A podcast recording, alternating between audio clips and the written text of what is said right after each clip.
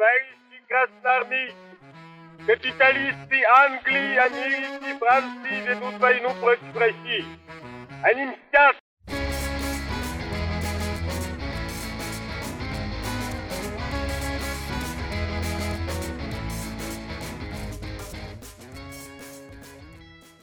Всем привет! Сегодня десятый выпуск подкаста «Деньги, Джоули, драконы». Здравствуйте, господа и дамы. Юбилейный, финансовый. Да, у нас каждый выпуск юбилейный с некоторых пор. Сегодня тема выбор брокера, как не облапошиться, выбрать правильного провайдера на рынке финансовых услуг. Как не обмануться жестоко. Сегодня не будет во что вложиться, что купить и первые шаги на рынке, это немножко про другое. А сегодня скорее подготовительная часть, с нее и начнем. И в качестве, в, в качестве заставки стоило бы использовать песенку «Топ, топ, топает малыш, топ-топ, первые шаги. Там вот эта вот история. Очень нелегкий. Но у нас будет Владимир Ильич по традиции. Топает. У нас будет Владимир Ильич, да. Вечно молодой. Первые шаги Владимира Ильича, да. А почему мы выбрали эту тему? А потому что даже самые консервативные, самые неповоротливые мастодонты мира сего решились нет, наконец. Нет, нет, нет, да и задумываются. Решились, да. да, наконец какие-то шаги делать в этом направлении. Давайте с вас и начнем. Первый вопрос к вам, а не ко мне. Э, что стало переломным моментом? Почему вы решили, так сказать, вступить в эту секту? Агрессивная реклама Тинькова в в Ютубе. Серьезно? Да нет, я шучу, конечно. Но капля камень точит. Агрессивная агрессивная реклама, предлагающая купить, наконец, купить услугу. Интересно, как это действует. Акции, да. А, а вас э, подкупила там какая-то процентная составляющая в результате? Или то, что сам факт вы можете это купить? Это в любом случае просто, но а, постепенно об этом говорят. Э, Причем даже такие люди, которые, от которых раньше что-то подобного и не ожидал. Потому что по всей видимости, даже, да, даже если там у человека есть некоторые накопления, Какие и, он их и он их держит в... Ну, знакомый я имею в виду, и он их держит, человек в, в банке на, на счете. Mm. Ясное дело, что в нынешнее время это это все менее и менее интересный вариант. В а плане думал, того, это... что процентная ставка снижается там, сям, везде, и уже... А я думал, ты выход? про таких людей, как возле подъезда там бабки сидят, и какая соседка выходит, они проститутка, а ты ММК покупаешь? Да, да, да, да, да. А ты Аэрофлот зашортила или тоже в убытках сидишь? Как, в какой индекс посоветуешь вложиться, шмара? Да. А ты в IPO Озона будешь участвовать или нет? Что думаешь вообще? Скаканут или опять, как все русские, бомбанут вниз, опять нас кинут россиян? Ой, бабки неплохо поднялась давеча, да, на, на голубых фишках. Да. Эй, голубые, а вы фишки свои-то покупаете сами? Запрещено Роскомнадзором. То есть стару, стару, старуху сразу вяжут за пропаганду. Ну вот э, и с этого примерно так все началось. Короче, ты мне позвонил, задал несколько вопросов, как с чего начать.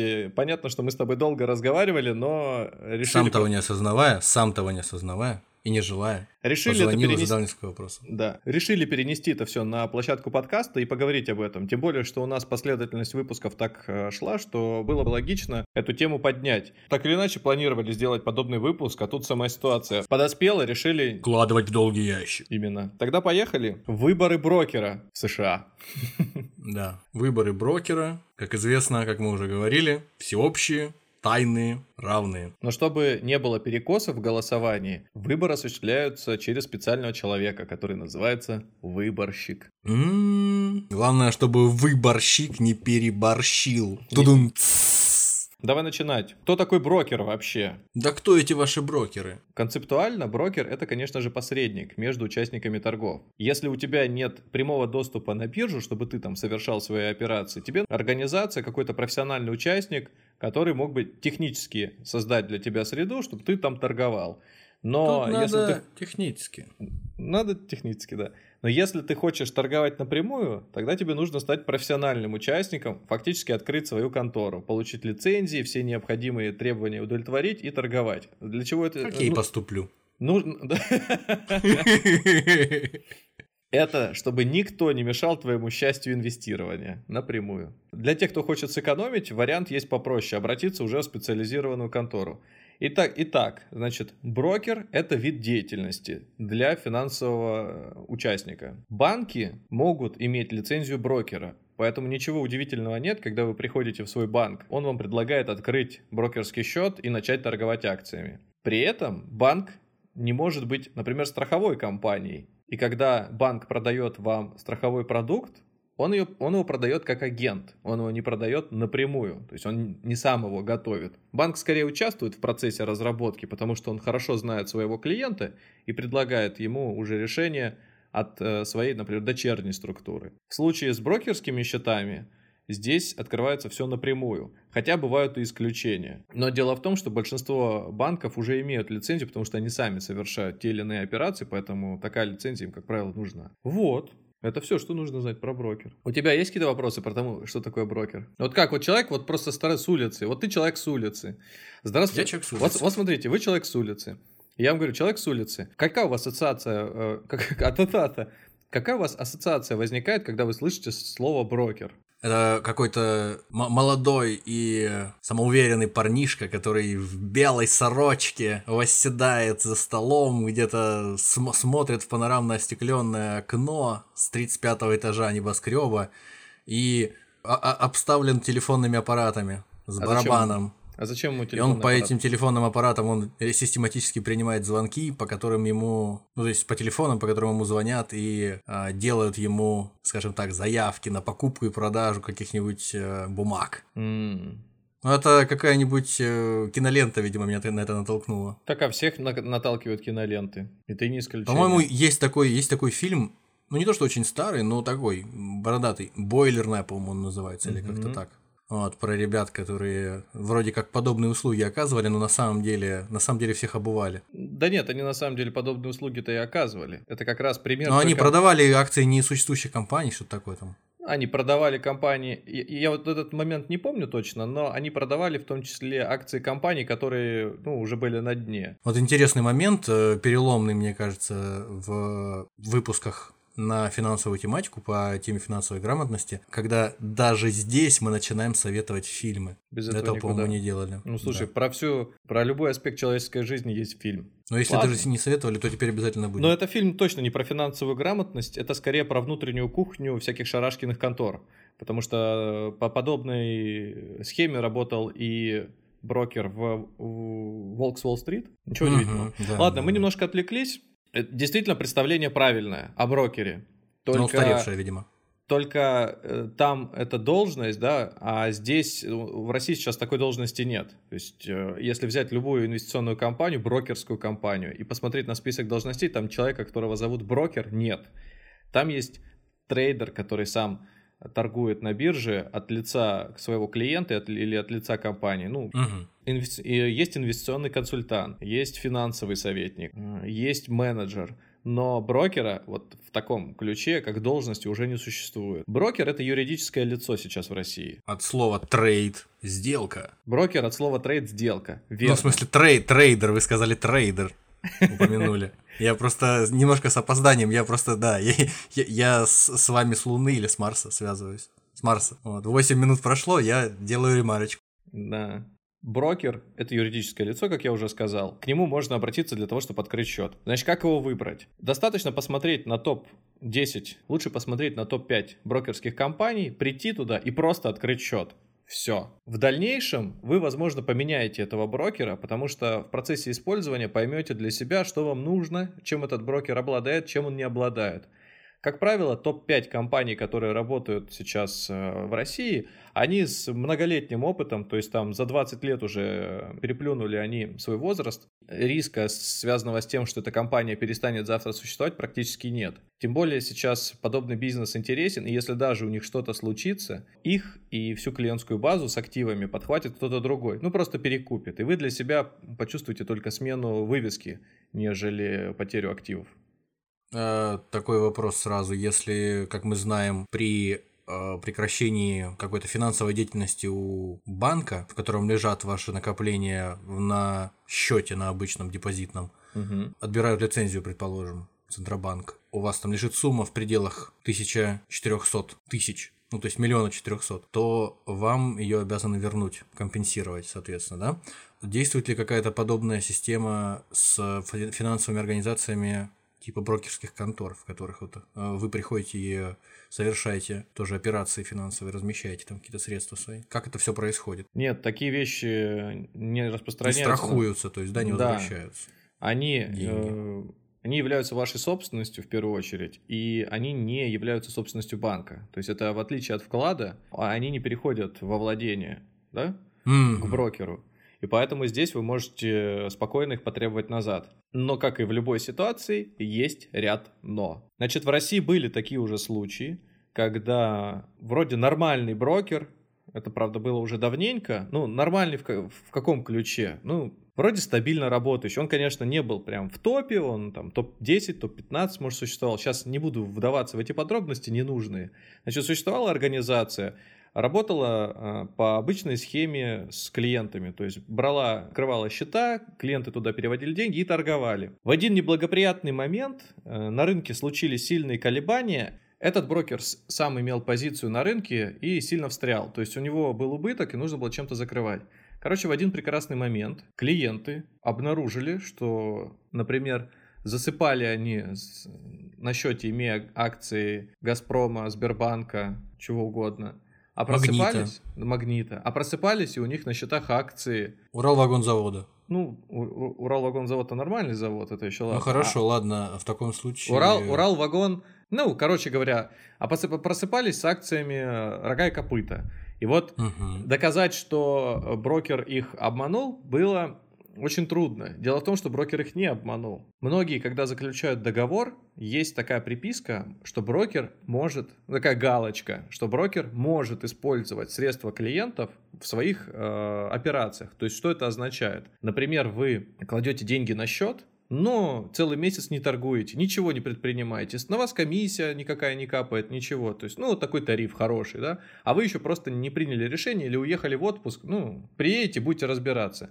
Так вот, брокеры иногда как говорят, если у вас деньги лежат на счете бесхозные, он может их давать временно взаймы. Я второй клиент, параллельно с вами торгую, и хочу купить акции чем, ну, чуть больше, чем у меня сейчас есть. И эта сделка называется сделка с плечом, то есть я как бы взаймы еще беру деньги. И вот брокер э, использует либо свои ресурсы, либо использует ресурсы клиентов, которые в этот момент никак не задействованы. Он берет ту сумму, которая у тебя лежит не задействована, дает временно мне, я там свою сделку совершил, и тебе вернул назад. То есть ты даже не замечаешь этого. Это происходит настолько быстро, это происходит там с, э, за ночь, этот процесс, и ты ну, ничего не теряешь от этого. Иногда брокеры за это с тобой делятся прибылью. То есть они же взаймы мне дали, да, с твоего ведома, как потому что ты галочку поставил. Поэтому бывает так, что они с тобой делятся, а бывает так, что нет. Поэтому... То есть это, получается, отдается на их произвол, на их усмотрение, что ли? Конечно, да, это такая классная галочка. Секунду. А, еще раз, для тех, кто э, в танке, пояснение. Когда ты приходишь и приносишь определенную сумму денег для того, чтобы э, внести ее на свой депозитный счет в банке, Просто угу. деньги положить на счет под проценты. Да. Классический случай, как много кто делает. Ты даешь деньги банку, Угу. И банк может и будет использовать эти деньги э, в процессе, пока не истечет срок, да, на который угу. ты их положил, будет их э, использовать для того, чтобы зарабатывать на них. Угу. Для того, чтобы давать их в кредит кому-то тоже там всякое такое. Ну, все что угодно он захочет, будет делать. Когда у тебя закончится срок твоего вклада, тебе причислят полагающиеся проценты и отдадут эти деньги. Но в процессе банк будет ими пользоваться. Здесь же, когда, ты, да. когда мы говорим о организации под названием брокерская контора, условно говоря, вроде как изначально мне так показалось, что мы говорили о размещении своих денег, ну, то есть переведенных в формат ценных бумаг на бирже, да? Да. То есть ты, ты вкладываешься в э, долю в какой-то компании. Угу. Это называется ценными бумагами, там акциями, облигациями. Но, как я понял изначально, эти деньги, грубо говоря, не принадлежат брокерской конторе. Она да. просто посредник. Да. Я тогда в таком случае не совсем понимаю, зачем нужно не решившись еще на то, чтобы купить какие-то конкретные бумаги, вносить деньги на свой счет, чтобы они там лежали. Тем более потенциально, вот, допустим, имея возможность э, проконсультироваться с кем-то и зная, что потенциально твой брокер может производить какие-то манипуляции, возможно, не вполне чистоплотные. В чем логика? Зачем это делать? И еще раз сразу в вдогонку вопрос. Может ли твой брокер, когда ты, допустим, ну как я себе это представляю, опять же, с обывательской позиции еще, когда ты передаешь деньги брокерской этой организации, переводишь их через посредство своего брокера в определенные акции, может ли он без твоего ведома вывести эти акции, перевести их обратно в деньги, перевести их в другие акции угу. по своему усмотрению и разместить их где-то еще. Если ты такой лопух, предположим, очень долго не интересуешься тем, как все идет, угу. ограничиваясь просто вопросами общего характера относительно того, что хорошо ли все, да, все в порядке, угу. окей. Я Но закончил. Хорошие вопросы, они очень хорошо подходят к ситуации, когда ты брокера выбираешь. Значит, отвечаю на первый. Зачем туда переводить деньги, когда ты ничего не покупаешь и просто их там держать, да? Угу. Представь ситуацию, что у тебя есть счет в банке, просто счет в банке, карточный счет, и ты на нем хранишь деньги, но ты еще не выбрал, в какой вклад ты их э, будешь переводить, какой вклад оформлять, или какую валюту будешь покупать. Для тебя такая ситуация кажется обычной, рядовой. Но здесь-то понятно просто, зачем я это делаю. Я просто да. пока еще не понял, что и как, но я вношу деньги, на, грубо говоря, на счет, привязанный к моей банковской карте, угу. и я ими распоряжаюсь. Но, как я понимаю, пока я не внес эти деньги конкретно на какой-то счет, банк ими пока что не, не способен распоряжаться. Пока они у меня на карте, банк ими не пользуется, он их не пускает в работу. Или я ошибаюсь? Пускает, конечно, в работу. То есть, как только я, грубо говоря, прихожу э, в какое-то отделение банка, зеленое, например, отделение банка, вношу в банкомат свои средства, они поступают в банкомат, и э, ко мне приходит уведомление, что деньги внесены на мой счет на свежеоткрытую карту. Э, с этого момента банк уже начинает крутить мои деньги в своих интересах и производить с ними операции. Конечно. А как это происходит, если у меня э, дебет с кредитом сходится? То есть у меня э, в каждый конкретный момент времени я сумасшедший, я проверяю каждые 5 минут свой mm-hmm. счет, захожу в банковское приложение. У меня, у, у, меня, у меня не уменьшается и не увеличивается сумма, э, за исключением исключением тех случаев, когда я что-то покупаю. Да, это та, та самая загадка света в холодильнике. Как так он вот успевает гаснуть и вроде открывает. А потом опять включаться. Да, не успеваю заметить, как гномик его включает и выключает, когда я это делаю. Но если серьезно, да. Но это то же самое примерно. Это, это просто происходит всегда за кадром. То есть у банка, считай, вот по-простому, банк может кредитов выдать условно в 5 раз больше, чем у него сейчас есть на счете. Угу. То есть мы как э, клиенты банка вносим туда суммарно, скажем, 1 миллион рублей, а банк по современным реалиям может выдать 5 миллионов кредитов людям. Эта ситуация происходит незаметно для тебя. То есть ты на своем счете э, плюс и минус этих операций никогда не увидишь. Это технически происходит за кадром. Грубо говоря, банк за счет твоих денег выдает, там, берет займы, выдает новые кредиты.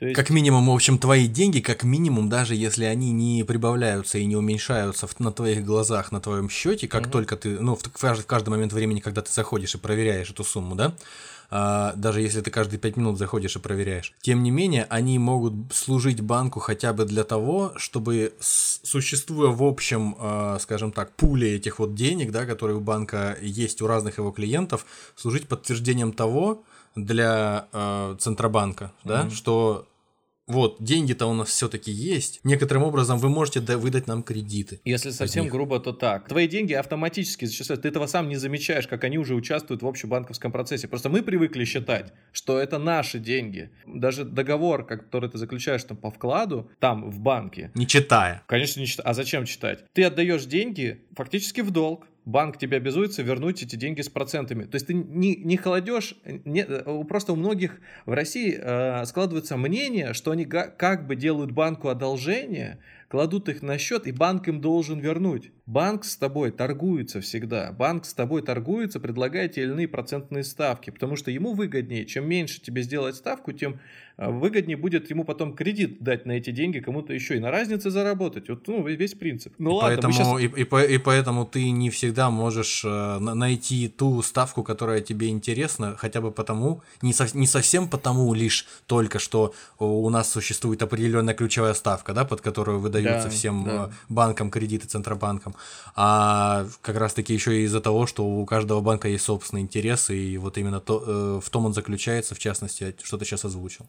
Все правильно. Возвращаясь к брокерам, значит, для чего деньги там хранятся просто так? То же самое, когда человек не знает в моменте, что ему, какое действие предпринять, что купить, что продать, он э, просто готовит сумму для последующих маневров. Деньги на счет бывают переводятся не быстро, бывают какие-то задержки могут возникнуть, поэтому он просто должен быть наготове. Э, это первый момент. Второй момент – Человек просто привык хранить деньги на брокерском счете. Ну, я скажу так, я отношусь к такому типу людей. У меня на банковском счете всегда минимум какой-то лежит. То есть для меня хранить деньги во вкладе кажется менее логичным, чем хранить деньги в ценных бумагах. Поэтому наряду с любым другим человеком, который поступает так, что хранит основную сумму, например, там, на карточном счете, на просто расчетном счете в банке, параллельно перекидывает в депозит или даже там покупает какие-то инвестиции, то для меня гораздо привычнее хранить деньги на брокерском счете и на них покупать там, облигации, акции, все что угодно. И при этом, даже если ты не покупаешь облигации и акции в данный конкретный момент, да, ты все равно все предпочитаешь равно хранить их там. Ну, я последовательно э, отношусь к тому, что я говорил в предыдущих выпусках и даже в наших личных беседах. То есть я инвестирую в рубль. Если я не покупаю какую-то акцию или валюту, я инвестирую в данный момент в рубль. Я считаю, что сейчас важно, например, в ней находиться. Но опять-таки, мои аналитические прогнозы и то, как я выбираю, что купить, что продать, они не значит, что приносят мне трехзначные цифры в доходности. Абсолют, абсолютную выгоду всегда, да? Но, да, но при этом э, все складывается более-менее нормально, и за счет долгосрочного инвестирования, я этим занимаюсь уже сколько? Три, 14 лет почти уже. Это для меня является, ну, как само собой разумеющимся и действительно работающим. Примеры можем как-нибудь разобрать в следующих выпусках на том, угу. как, как во что вкладываемся, и, ну, какие-то азы я тоже могу поделиться своим собственным методом. Значит, вот деньги типа помещаются на счет, я уже сказал почему. Про ту самую галочку, о которой я уже многократно э, сказал, и ко- которая чаще всего смущает людей, можно и не ставить. Это не означает, что вы обязаны отдать свои деньги и ими прям будут пользоваться. Может быть, в некоторых компаниях существует такое условие, но, как правило, это добровольное желание. Она может быть по умолчанию стоять, а может по умолчанию не стоять. Поэтому вы можете всегда при оформлении брокерского договора спросить о том, что а мои средства будут использоваться банком или брокерской компанией Э, в процессе работы. И могу ли я от этого отказаться? Если вам говорят, можете галочку, значит, просто не ставить. В каком пункте? Это не ставить. То есть все. есть варианты такие, такие, таких договоров, в которых это не оговаривается вообще, или есть варианты таких договоров, в которых ты, если поставил галочку, то твои деньги будут использоваться, а в которые, варианты, в которых ты не поставил галочку, они не будут использоваться. Нет. Тогда вопрос, а может ли а, происходить так, что ты не обращаешь внимания на то, что деньги все-таки используются, даже если организация, в которую ты обратился, достаточно серьезная? У такой организации могут лицензию потом отозвать. Ну, то есть, Я... это да, да, даже учитывая, что там это не, не 200, не 300 лет история насчитывает этих операций в России, а всего 20, все равно это все очень быстро прикрывается медным тазом, да, если такие вещи Конечно, происходят. это довольно серьезный момент, поэтому, конечно, никто не будет доводить до того, чтобы, если это громкое имя, да, на слуху у всех, и вот возникнет такая ситуация, и попытаются урегулировать, конечно же... Полюбовно. Э, значит, это может быть галочка, это может быть прям непосредственно часть договора, и для того, чтобы эту функцию отключить, нужно подписать дополнительную бумагу. Поэтому еще раз, вот это важный момент, наверное, один из самых важных, потому что все-таки в России люди, как правило, не доверяют чему-то новому, связанному с финансами. С технологией... Я боюсь, что не только в России. Ничего подобного. Сейчас мы будем говорить только про Россию, про остальной менталитет, СНГ можем взять. Но просто в других странах, так называемых развитых, люди просто немножко в другой форме вкладывают деньги. Они не вкладывают через брокерские счета. Я не хочу сказать, что мы чуть более прогрессивные в этом вопросе, но даже посмотреть на наши, как мы уже неоднократно говорили, брокерские приложения и банковские приложения, мы очень далеко впереди даже Соединенных Ну, это мы знаем, да, в этом отношении, конечно. Да, поэтому тут очень интересное распределение весов, то есть в каком-то моменте мы отстаем, потому что мы не вкладываем в достаточном количестве, как иностранцы, не зарабатываем на этом, и не поддерживаем собственный внутренний бизнес и экономику. А с другой стороны, технологически эта же платформа у нас гораздо лучше представлена, и функции, которые мы даем своему клиенту, и то, как клиенты заходят на рынок, они более, ну что ли, совершенные, более технологичные. Короче, здесь, здесь мы вообще молодцы. Ну, если, Значит... если, если оф-топ, там две минуты, то я слышал такую информацию о том, ну, читал такую информацию о том, что э, развитие и высокий уровень на, на, на данный момент наших э, банковских приложений э, отечественных и вообще всей этой э, сферы безналичных платежей, он э, не в последнюю очередь подстегивается как раз тем, что у нас э, очень слабый малый бизнес, в, в отличие от США, например, в которых малый бизнес очень развит, для малого бизнеса, ну, нередко, наверное, бывает выгоднее там платить наличными, или там им не всегда выгодно ставить какие-то аппараты для безналичных расчетов. Вот. И за, за счет этого у нас э, всем руководят и превалируют на рынке крупные сети, в том числе продуктовые, и поэтому э, сделать разово вот так единовременно все это перевести на безналичный расчет и там в банках точно так же всех перевести на банковские приложения, это как-то для нас проще, может быть. Это, это очень большая дискуссия, потому что можно всегда сказать, что в Штатах, наоборот, более жесткое регулирование денежных операций, и поэтому как раз-таки сильнее уходит в теневую экономику. А у нас, наоборот, не настолько ну, Некоторым жестко, образом я об этом и хотел сказать. Не настолько жестко спрашивают за деньги, поэтому ты можешь их на счетах спокойно пользоваться, переводить друг к другу, не парясь. А там ты попробуй так вот систематически Ну, вот платить. некоторым образом я к этому и вел, да, да. Что, поэтому ну, все ладно. любят кэш.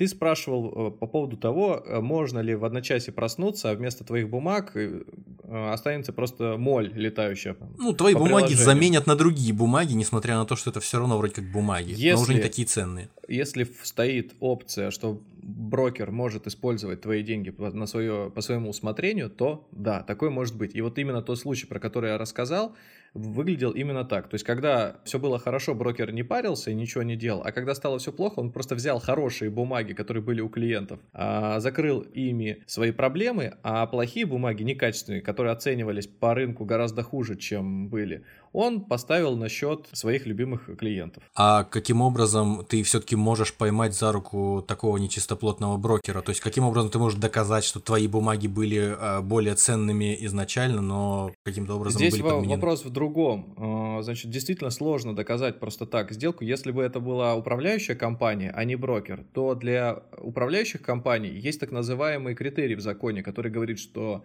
средствами клиента надо управлять надлежащим образом. В случае с э, этой ситуацией с брокером, я сейчас не буду уходить в именно юридические нюансы. Это мож, если кому-то будет интересно, может задать вопрос, я разберу. Но мне кажется, здесь напрямую такого регламента, что такой рекомендации нет надлежащим образом. И поэтому доказать будет очень сложно. Фактически ты сказал, распоряжайтесь моими деньгами на свое усмотрение. Там еще важно формулировку в договоре посмотреть. Да, тут еще в формате вот того, что ты сейчас сказал, интересен э, тоже такой, возможно, а, довольно примитивный, примитивно звучащий вопрос, но тем не менее, а, когда ты подписываешь эти документы, даже если ты поступаешь не так, как поступает большинство людей, я думаю, во всем мире, когда подписывают какие-то соглашения с компаниями, угу. о чем бы то ни было, э, они просто ставят все галки, да. пишут или нажимают кнопку да-да-да, agree, agree, согласен, согласен, все, финиш, безо всякого, даже если ты не такой, даже если я не такой, даже если я, предположим, все прочел внимательно три раза – не может ли случиться так, что за счет так. сложных и изобилующих профессиональной терминологии формулировок следует воспользоваться вообще там, я не знаю, помощью какого-то юриста, который тебе расскажет, какие конкретно формулировки к чему тебя могут привести. Способен ли простой человек с улицы, когда угу. придет в брокерскую контору и захочет с ней завести э, отношения товарно-денежные какие-то, не попадет ли он в лужу просто за счет того, что он имеет какой-то низкий уровень компетенции вот в этом смысле? Если честно, мы так завели разговор в такую среду, что как будто бы вообще опасно открывать брокерские счета. Дело в том, что просто это всех волнует волнует, я уверен, тех, кто раньше этим не пользовался. Ну вот давай я попробую. Я кухню хорошо знаю изнутри, поэтому стараюсь вроде бы и просто отвечать с одной стороны, и не перегружать слух, потому что сейчас уже, мне кажется, мы зашли настолько далеко, и за, э, этот клубок так сильно замотан, что очень сложно размотать. Я чуть-чуть повторюсь. Значит, мы имеем возможность прийти к брокеру. Это может быть банк, даже тот, в котором вы сейчас обслуживаетесь. Можете удаленно открывать счет, можете открывать лично. Так вот, особенно если удаленно ты открываешь, какие-то опции выборы э, при выборе договора, они отсутствуют. Ты просто онлайн подписываешь его, нажимаешь принять и дальше понеслась. В этой ситуации, конечно же, можно разобрать договор самостоятельно, прочитать там нюансы, там во многом все понятно написано. Но есть ряд формулировок, если вы хотите уточнить, вы можете спросить просто у менеджера в этом банке, в этой компании. А что это означает? И он вам расскажет, то есть вполне себе понятно. Может, не нужно к юристу прям идти. То все, сом... все вопросы, которые возникают возникают по ходу чтения документа, вы можете задать. Лучше просто выпишите сразу и потом э, человека озадачьте. Если вы, вы почувствуете сомнение, что человек не знает, не готов, ну, он может взять время на подумать, вернуться. Не вполне ориентируется в вопросе. Да. Там, и даже это образом. не позволяет вам до конца разобраться в вопросе, значит, скорее всего, или проблема в человеке, или проблема в компании. Ну, значит, на, на, на других уровнях тоже такая поддержка может возникать.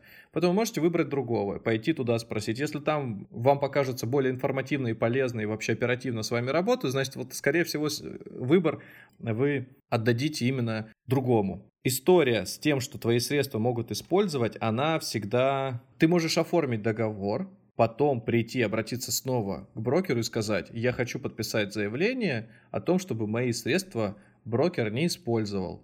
И все. То есть это всегда можно повернуть вспять, причем чуть ли даже не через 15 минут или чем чуть после, после часа э, прошедшего с момента подписания договора, да, то есть э, изменить договор. И это никак не повлияет на ситуацию с э, уже поступившими на брокерский счет твоими деньгами, да? Да, ты можешь спокойно это сделать и даже через месяц, через год, там нет такого фактора невозврата. И если даже он присутствует и тебе говорят, тебе, тебе говорят, что это невозможно, значит, ты просто берешь и меняешь компанию при этом. Потому что это всегда возможно. Потому да. что это по закону возможно, скажем так. Да. Таким образом, если вы открываете счет у брокера или банка, это бывает и одно и то же иногда, и опасаетесь за то, что с ним может что-то случиться, ну, вплоть до краха какого-то, тогда, конечно же, никакую галочку, никакую опцию, возможность нельзя оставлять этой структуре пользоваться вашими деньгами. А может ли это как-то повлиять, этот твой консервативный ход, как я себе представляю, это консервативный ход, ты всего опасаешься, ты перестраховываешься, ты отказываешь им, этой организации, ну, финансовой возможности использовать твои средства, да? Не может ли это повлиять, вот такой консервативный выбор, на дальнейшее там какое-то получение прибыли твоей? Не станет ли она меньше от этого каким-то Нет, образом? абсолютно не станет меньше. Или не станут ли больше твои убытки? Твоя прибыль может стать меньше в том случае, если от использования твоих средств брокер зарабатывает и с тобой делится. И когда ты такую галочку убираешь, то он с тобой уже не делится, поэтому, но и не использует твои средства. Говорить о том, что ты будешь сшибать на этом колоссальный деньжище, не приходится. Там ставка, по которой тебе, скорее всего, будет приходить вознаграждение, ну, в лучшем случае это остаток Доли процента, по, да? по карте, да, вот, который платят, и то деленный на 5, наверное. Поэтому здесь, опять же, от условий каждой конкретной конторы можно говорить отдельно. Выбор брокера – я предлагаю каждому, кто задумался на тему на... стартовать э, свои накопления, делать свои накопления через инвестиционные счета, брокерские счета, начинать это через тот банк, через ту компанию, с которой он уже привык работать. Ну, или у вас есть там, например, знакомый, на которого вы полагаетесь, он может вам, ну, грубо говоря, чуть больше уделить времени, чем это обычно вот там делает сотрудник. Вы приходите, э, берете с собой паспорт, открываете так называемый брокерский счет. С этого момента, ну то есть на этом моменте все. Вот ваш выбор закончен, дальше вы пользуетесь. Многим очень сложно представить дальнейший процесс, потому что со вкладами ты отдал деньги, они уже работают. А здесь ты отдал деньги, но они еще не работают. От тебя требуются какие-то усилия. Тебе нужно выбирать, оценивать, какие-то строить планы на эти деньги в будущем. То есть непривычные действия для нас совершать. Учитывая, что ты некомпетентен в вопросах э, оценки стоимости и э, предсказания перспектив развития этой стоимости да. у различных бумаг. Да, и здесь я не буду рассказывать, что покупать. Это прям тема для отдельного выпуска, она довольно широкая и дискуссионная. И она хорошо... Но она будет, на... она будет. Она будет. Она будет. Короче, почему на этом выбор брокера не заканчивается? та организация, через которую вы открываете этот счет, она предоставляет различные доступы к площадкам. Это может быть мобильная версия, это может быть э, десктопная компьютерная версия. То есть, когда вы устанавливаете программу себе на компьютер и на большом мониторе, на ноутбуке вы это видите. На телефоне это тоже, как правило, удобно, но программа есть не у всех или она ограничена функционалом. Сравнивать мобильную версию с программой на компьютере не имеет никакого смысла. Мобильное приложение, оно немножко создает иллюзию того, что все легко и просто. С одной стороны, это правильно, действительно, то есть рынок становится более доступным, и по моим же собственным словам, надо просто взять и купить, и все. Дальше, если ты хоть чуть-чуть веришь в развитие экономики, у тебя будет возникать доход. Если ты купил что-то из так называемых голубых фишек, там, просто классных, самых известных, пускай и российских бумаг. Но выходит, это опасная иллюзия порой. Это, это иллюзия просто, которая э, затуманивает тебе разум и дает ложное впечатление, что ты уже какой-то профессионал рынка, что ты прям вот инвестор.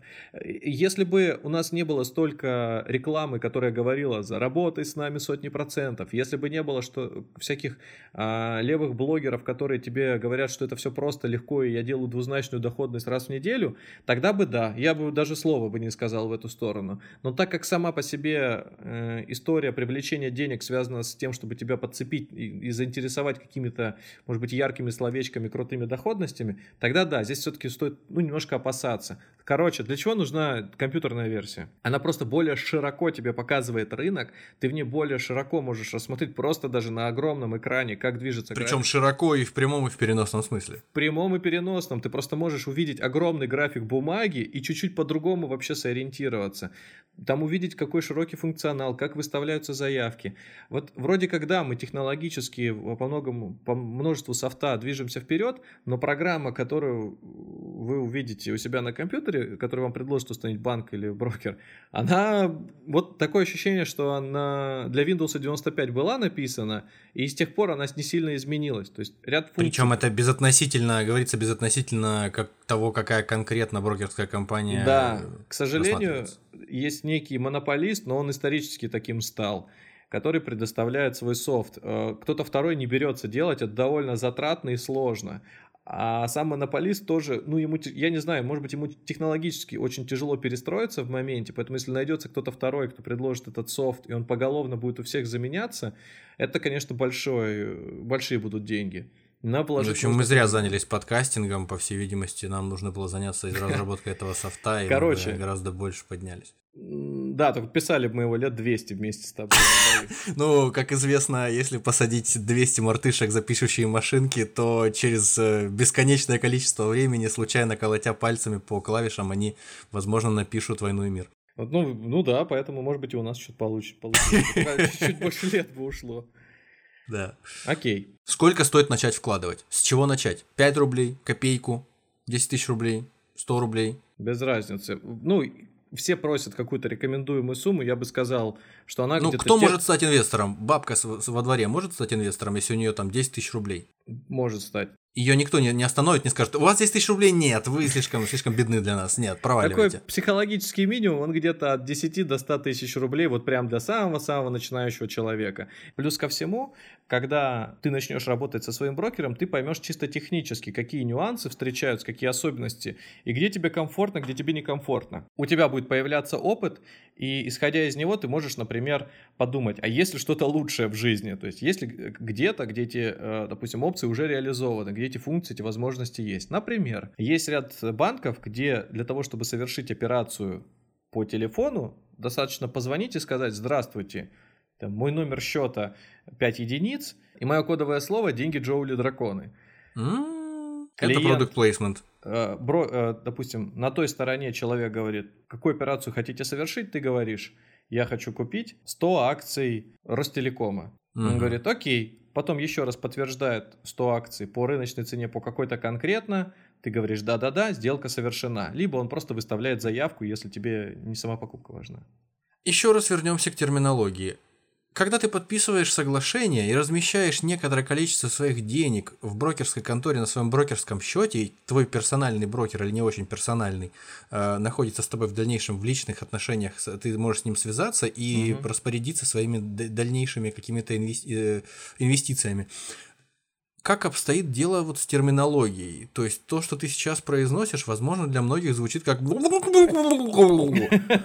Вот, то есть, э, что значит рыночная стоимость, что значит какая-то еще... То есть, вот эти все вещи, они э, контринтуитивны с моей точки зрения. Но я бы сразу все это рассказал отдельно, не сейчас. Я просто хотел пример ситуации привести, когда технически у многих э, возникают просто еще дополнительные костыли. Вот я привел ситуацию, когда, допустим, я рядовым образом совершаю сделку, и вроде как все нормально. А бывает ситуация, когда я должен открыть бумажечку еще, посмотреть одноразовые пароли, которые мне выдали, озвучить этот одноразовый пароль помимо... А возможно, всего... должен дождаться мальчика, который прибежит к тебе и привезет бумажку да. с одноразовым паролем. Потом я должен открыть клетку с голубем, примотать ему бумажечку, отправить еще за одноразовыми паролями, чтобы мне их прислали с, с, с индюком, клетку с индюком. Да.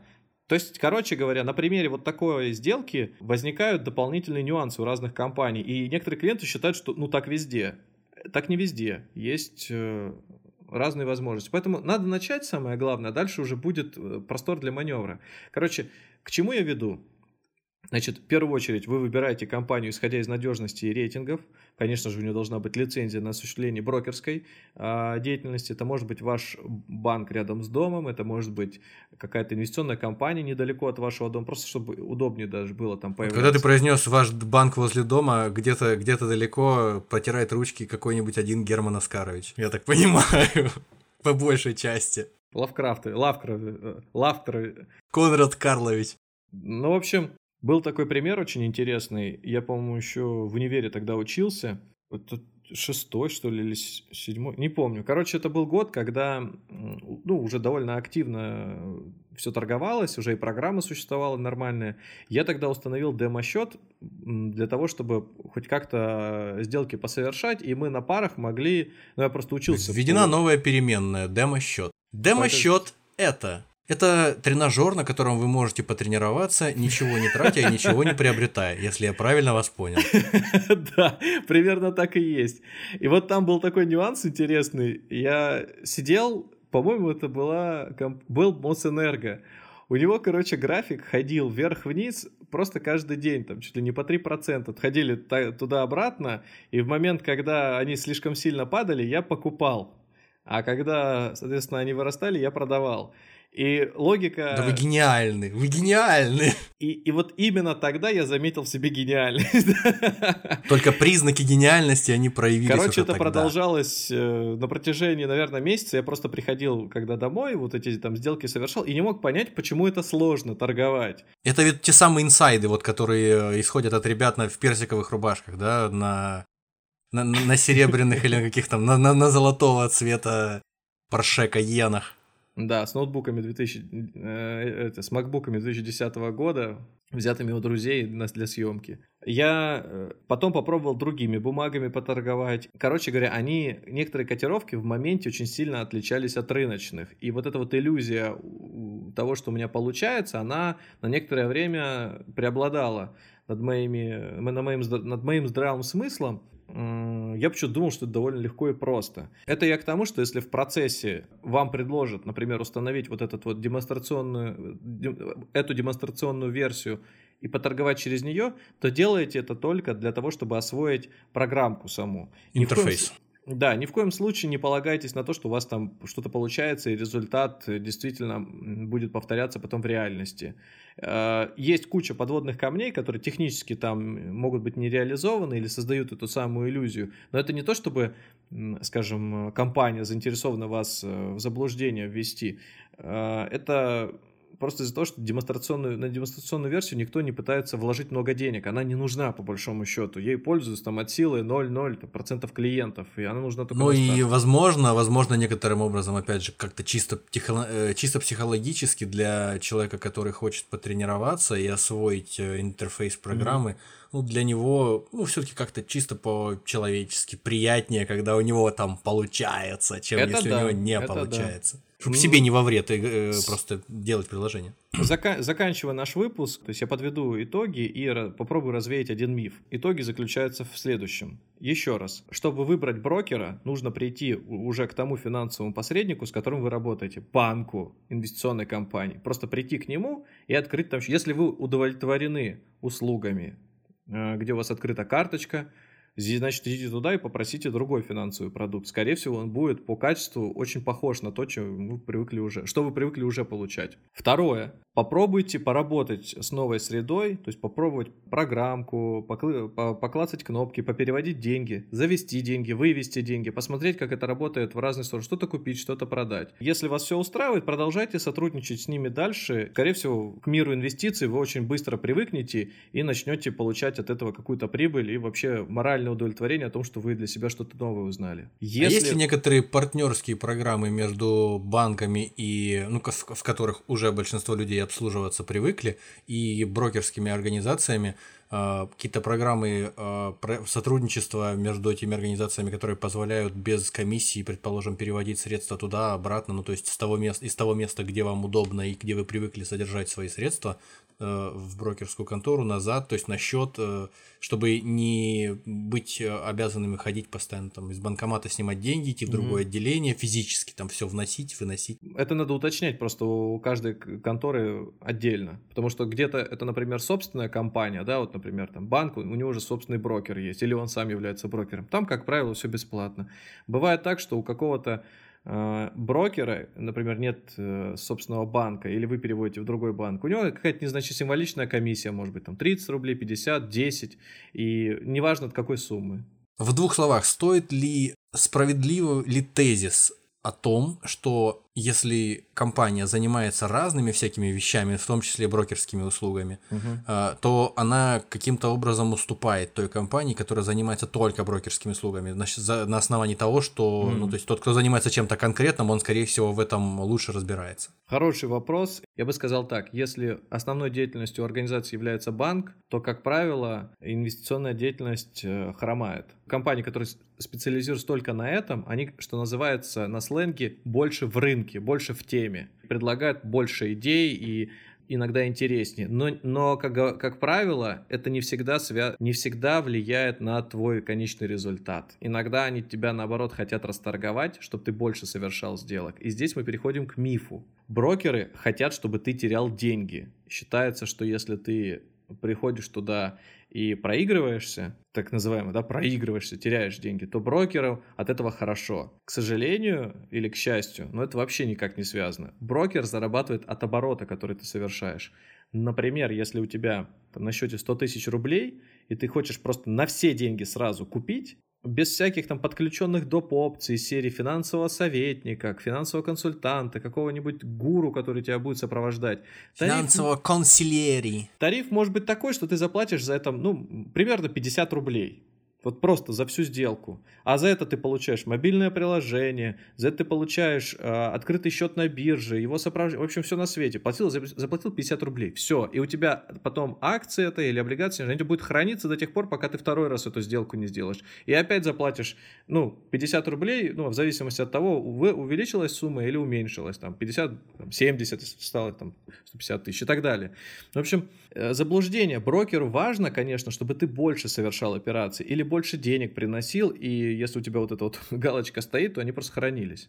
Ну и логически из этого вытекает, что если брокеру важно, а ему важно, как выясняется, э, нет смысла вам не доверять, э, ему важно, чтобы ты больше торговал и совершал больше операций, объем их только нарастал, то, естественно, он будет не заинтересован в том, что ты однажды проигравшись, по его вине, скажем так, если ты предполагаешь, что он злокозненная сволочь такая, хочет тебе зла. Ты однажды проиграешься, э, потеряешь э, энную сумму денег, ты просто разочаруешься в этом механизме, возможно, особенно если это новичок, и ты просто уйдешь назад к себе в депозит и в наволочку из-под подушки, там всякое такое. То есть логики, логики нет, получается, в нет таких логики. опасениях. Конечно, э, они заинтересованы, чтобы клиенту, клиентов у них было как можно больше, и они оставались на как можно дольше. Заинтересовать их тем, что они будут регулярно нести убыток, убытки и продолжать с тобой работать дальше очень сложно. Известные экономисты, вроде Сергея Гуриева, например, вашего э, не почти, почти что родственника. Не почти вот. что, а родственника? Да, близкого, близкого вам человека. Такие люди вот не советуют играть новичкам на Форексе, потому что э, пытаться, не, не, не зная глубинных каких-то механизмов работы этой площадки, э, mm-hmm. заработать именно, можно наоборот э, ворваться туда и, и, и все потерять. Что вы скажете? Опять же, в двух словах. То есть, сравнивая просто инвестиции в ценные бумаги и игру на Форексе. Все тезисы, которые ты упомянул, они правдивы. Почему так происходит, я могу рассказать отдельно, но не сейчас. Чтобы его раскрыть более детально, нужно несколько дополнительных вводных вести и про них еще рассказать. И тогда у вас сложится представление о том, как это работает. На данный момент мы имеем только вот то, что все те компании, которые нас окружают, и они постоянно на слуху, они так или иначе прошли проверку временем. Вы можете всегда почитать отзывы на форумах, всяких сайтах, где как кто там кого-то якобы обманул, бывают нюансы, всякие бывают нюансы. Где-то люди возмещают. Я, вот я сам на самом деле попадал в одну сам обманывал неоднократно. Сам обманывал, да, и сам обманывал. Сам там работал, да. Казалось бы, меня-то кто может обмануть? Да, сами же. Э, я сам попадал в ситуацию, когда не то чтобы меня обманули, а скорее я не перепроверил информацию, которую мне сказали, ну и, в общем, возникла недополученная прибыль. Короче говоря, потерял время, за которое мой актив мог вырасти достаточно сильно. Я в нем просто и находился, не то чтобы я там себе надумал что-то. Мне нужно было в моменте его продать, потом снова купить, и вот пока это заняло очень долгое время, я весь рост пропустил. А доказывать там что-то, что мне э, ввели в заблуждение, было практически невозможно. Я никакие звонки не записывал, переписки у меня не сохранились, их не было. Все было вот так вот, просто в виде разговора. Положился ну, на контекст, компетентность. В контексте этого разговора есть ли смысл э, человеку с улицы, который вот сегодня является нашим потенциальным э, угу. слушателем, придя и заключив договор, в дальнейшем не полагаться на экспертизу своего брокера и самому все перепроверять? Ведь ни, никто не может быть экспертом во всех э, сферах. То есть так, э... Ты делегируешь человеку полномочия управлять твоими какими-то операциями, потому что ты ему доверяешь. А если ты ему не доверяешь, то тебе придется самому освоить все эти тонкости. Зачем тебе это нужно? Ну, ты правильно все говоришь. Это как с выбором техники. Ты приходишь в магазин, и какой-то стереотип существует, что многие покупатели лучше разбираются в технике, чем консультанты, которые там э, ходят и дают тебе советы, какие-то рекомендации. На финансовом рынке примерно то же самое. Дело в том, что люди в моменте могут какие-то нюансы не знать не потому, что они безграмотные или некомпетентные, настолько большой объем информации, что его довольно тяжело освоить. Особенно это касается банковских работников. Я не понаслышке знаю это, потому что в свое время я обучал тоже людей, и я прекрасно понимаю, что у них помимо банковских продуктов, если еще клиент спросит про какие-то брокерские операции, ну просто не каждый физически может это запомнить, и если он регулярно с этим не сталкивается, правильно проконсультировать. Он всегда может направить к человеку какому-то. Поэтому полагаться на себя точно не стоит. Вот полагаться на консультанта обязательно нужно, но всегда переспрашивать, перепра... не стесняться задавать глупые вопросы. У нас еще есть такая привычка, мы боимся показаться глупыми. Ну, давайте так, если вы никогда не инвестировали, вы можете считать, что вы уже глупый, вы уже показались глупым. Для, например, тех, кто инвестирует уже 5, 10, 20 лет, давно с этим работает. Вы для них глупый, вы этим не пользуетесь. Придите, задайте эти глупые вопросы и перестаньте быть глупым сами для себя и в глазах окружающих. Многие менеджеры, кстати, в тех же самых банках, они не вкладывают собственные деньги и далеко не пользуются инвестиционными счетами. У них тоже существует мнение, что нужно, нужна какая-то крупная сумма, или они через э, себя транслируют философию э, финансовой грамотности, которую пропагандирует банк или брокер, инвестиционная компания, но сами не то чтобы в это не верят, а сами боятся тоже совершить такие вещи. Я... Ну, в общем, они более консервативные, чем та позиция, которую они транслируют. Конечно, я просто вот не буду э, там долго искать какие-то примеры из прошлого. Вот э, сколько, пару месяцев назад мне нужно было переоформить там одну бумагу, короче, просто причесать немножко. Считаете, старые закрыть, новые там где-то подтвердить, неважно. Я пришел туда, пока сижу, сзади меня э, девушка консультирует клиента. Он так. как раз и он как раз ей э, задавал вопросы по договору. Он пробегался с ней и говорил, а вот этот пункт что означает, вот этот пункт что означает. И она ему отвечала. И на некоторые вопросы, как мне кажется, она отвечала не до конца полно. То есть она, она вроде как общими словами такая говорит, ну вы же понимаете, что это означает. И, и, и он на свой лад как-то этот э, пункт... Интерпретировал. Ин, да, интерпретирует. И она такая, ну да, да, да, это вот оно. То есть, а, а потом, и как-то вот э, ты же не сидишь, не, не все время слушаешь их диалог, или, так сказать, в моем случае подслушиваешь. И потом следующая фраза такая, а вы сами что покупаете? Она такая, ой, ну я, ну у меня есть счет тоже, ну я так, знаете, я просто там то куплю, это куплю, я особенно там не заморачиваюсь. То есть фактически... Я, я не все время в такси работаю, у меня бизнес, собственно, на самом деле. Это я просто для души. Мне кажется, такой комментарий нельзя говорить клиенту, это его может немножко напугать. Но если она выполняет функцию просто сервис-менеджера, да, который не дает советы, не навигирует как-то клиента по рынку, тогда это вполне себе логично. Ну, блин. Знаете, я и сам в некотором роде биржевой брокер. Это таксист говорит? Ну да, да, да. Вот. Выглядит в этот момент как Уильям Дефо. Закончить хотелось бы на том, что выбрать брокера не то чтобы просто, это так же, как и банк. В случае, если тебя что-то не устраивает, ты всегда его можешь поменять. Первое, что стоит учесть, не приобретайте готовые продукты на старте, если вы в них не уверены. Ознакомьтесь с тарифной сеткой и выберите максимально удобный для себя тариф. Как я уже сказал, достаточно для новичка выбрать самый экономный вариант, как, ну, если у вас не будет ни советника, ни какого-то помощника, просто терминал, акции, э, там, ну, грубо говоря, торговый терминал и кнопки «Купить-продать». Все. Менеджер, который, через которого вы оформляете договор, вы можете всегда у него проконсультироваться, чисто технически, как что нажимать. Это входит в его обязанности. То есть отказать вам в сопровождении они не станут.